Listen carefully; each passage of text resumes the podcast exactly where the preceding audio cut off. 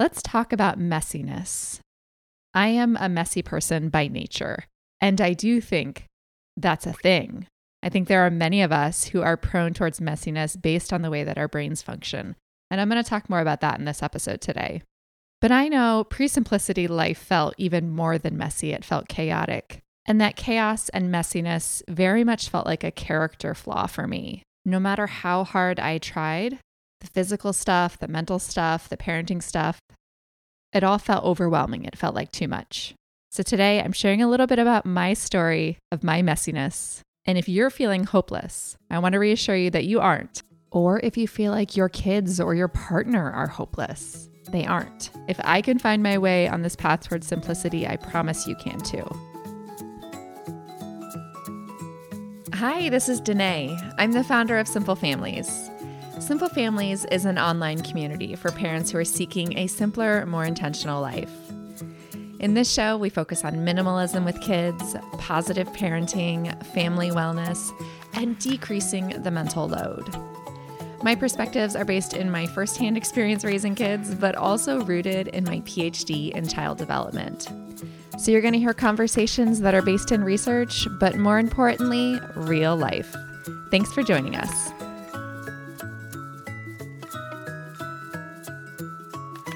For the last six months, I have very much felt like my goal here at Simple Families has been linear, and that is to help you be happier at home. In March, we were all in crisis mode. And now that crisis mode has slowly started to slip into being our new normal. I know that for many of us who aren't used to spending so much time at home, home isn't always a place that feels like respite. It isn't always a place that brings calm. But right now, we need that. And for the foreseeable future, we need that. So if you're feeling overwhelmed and you're feeling hopeless, that this messy, chaotic life is what you're destined for, this episode is for you today. I'm going to share a little bit of the insides of my messiness and how it's transformed over the past few years. I want to first thank my family and my college roommates and my husband for tolerating my messiness for so many years, all the people who've ever lived with me, because I know it wasn't easy. And the reason I was messy always escaped me. Tidiness and order seemed to come so simply to other people. But for whatever reason, for the first 30 years of my life, every place that I went, I left a trail of stuff behind me, whether it was crumbs from things I was eating, clothing that I'd just taken off and thrown on the floor, or hairstyling tools left on the counter in the bathroom. Putting things away was never easy for me. And what was even harder was really reconciling why. Why was I so incapable of cleaning up after myself? Why did I struggle to put the toothbrush back into the toothbrush holder after I used it? which I still kind of struggle with on occasion. I made countless trips to the container store and I bought all the tools. I had all the stuff to organize the stuff, and that would be transformative and it would be awesome for like two days. And then it would all fall apart. But that didn't stop me from trying. I kept coming back to organization over and over again, thinking that that was all I needed just a little organization. It wasn't until years later that I figured out no organizational system was ever really going to be the solution for me. The solution was minimalism. Because let me tell you a little bit about my brain. I have a fast moving brain. I tend to talk fast and I walk fast and I think fast. And the way that translates into the world is that I just kind of fly through like a tornado, leaving things in my trail. My mother can definitely attest to this. So, for me to get a handle on my overwhelm and on my clutter, it was less about learning how to clean up and it was more about slowing down, slowing down physically, slowing down mentally. I mean, let me tell you, I've had probably six broken toes that absolutely happen because I walk too fast and I run into things. Pre simplicity, I almost always had bruises on my legs from running into things. All my life, people were telling me to slow down, but I just couldn't seem to figure out how to do it. One of the big turning points for me, I probably shouldn't even share this story because it's so embarrassing, but I'm going to do it anyways because it might resonate with some people. So, one of the big turning points for me came when I was a new mom.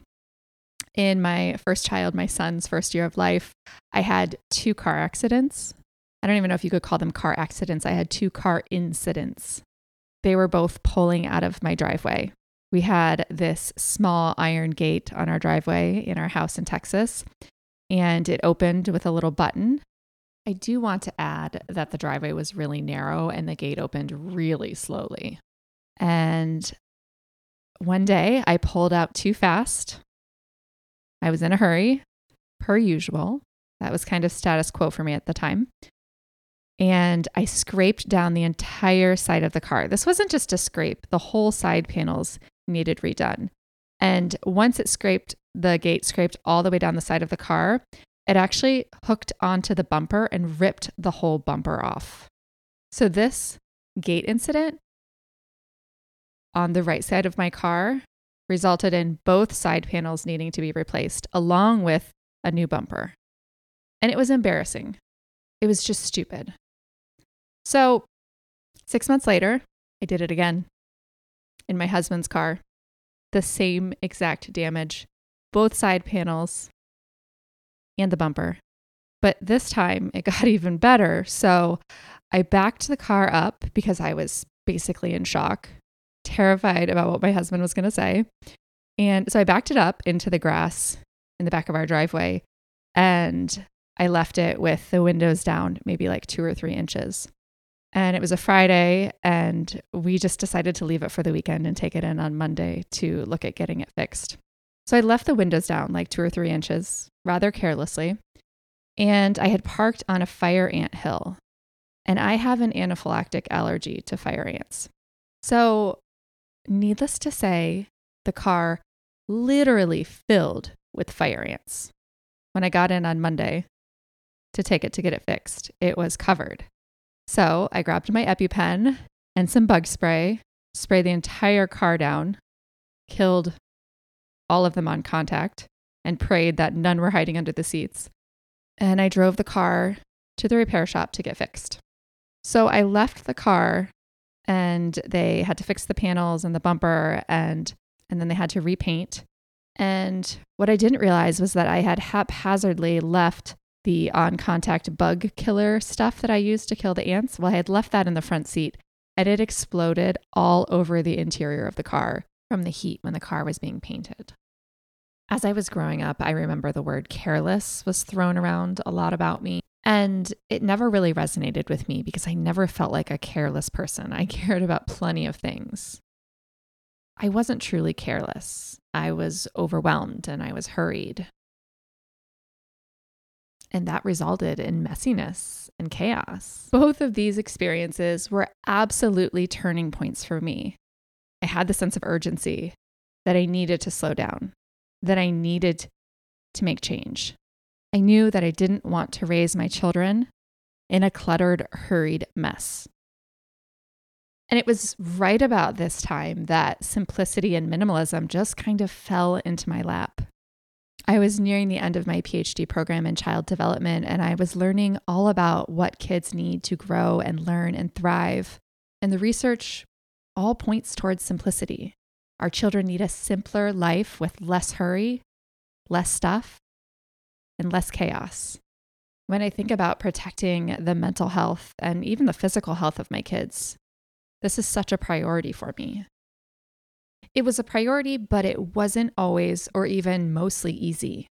As I was studying and learning more about child development on an intellectual level, I knew that simple living made sense for my family and actually that it makes sense for every family. Because when you have less stuff, you have less to clean up. When you have fewer obligations, you have more time to rest and relax. When you have less distractions, you have more time to connect with each other. But even though it made sense, it still felt out of reach. It still felt aspirational.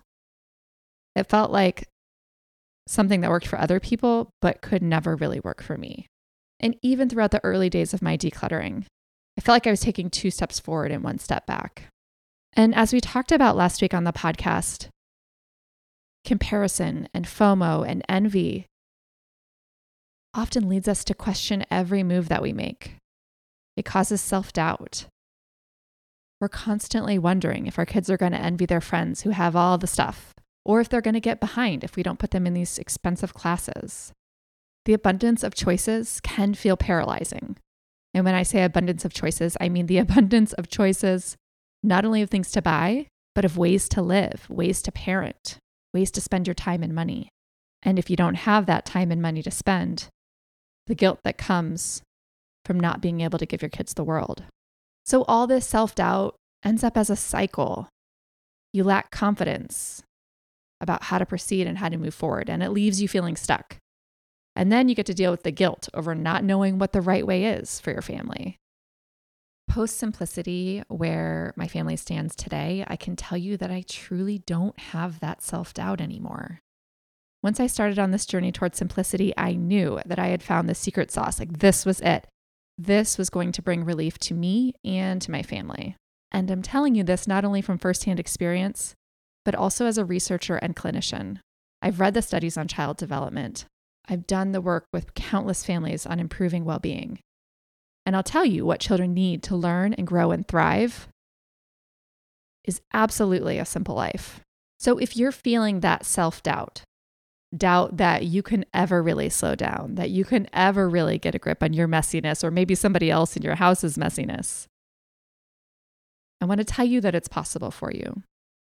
Maybe not just possible, but completely necessary. I have a child who has a very similar fast moving brain as mine, and I already see some of the same traits coming out. She really struggles with cleaning up. It's not that she doesn't know how, it's just she's so ready to get on to the next thing that it's not a priority. And that hurriedness is not just limited to the home. That hurriedness spills over to your brain, it spills over to your calendar, the way you spend your time, when you slow down and when you simplify, it impacts every aspect of your life. I'm not even going to pretend for a minute like I'm not messy anymore. Actually, we're in the process of selling our house, and today is the first day we haven't had a showing. And the first thing I said to my husband when we woke up this morning was, You know what I'm going to do today? And he said, What? I said, I'm going to make a mess. And the truth is, I do not strive to keep my home in any kind of perfect shape or order. But through minimalism, I don't even really have to work that hard to tidy up our house. We decided to sell our house rather spontaneously. And within a week, it was ready to go on the market. I didn't have piles of papers to sort through. I didn't have heaps of things to donate or put into storage. It felt liberating to not be weighed down and slowed down by the stuff. And I do feel like our stuff weighs us down and slows us down the time that it takes to tend to it and to clean it up. I think about things like throw pillows. I had a bunch of throw pillows on my sofa, and I can't even tell you how many times a day I would readjust them when I came through the house. My dog loves to sit on one of them, and every time she gets up, it's squished, and I feel like I need to fluff it. that is a perfect example of the stuff in your house sucking the life out of you. So for me, rather than fluffing that pillow a million times, I'm just going to get rid of the pillow. My dog has other pillows. She'll be okay. But this one in particular, I'm done with it. And the same with placemats. I actually didn't grow up using placemats. My husband's family did.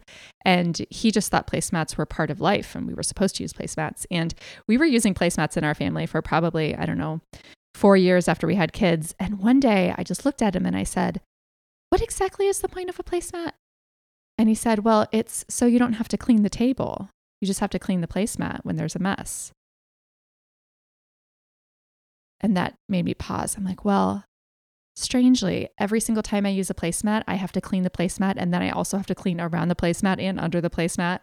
And then I have to hang up the placemat to dry.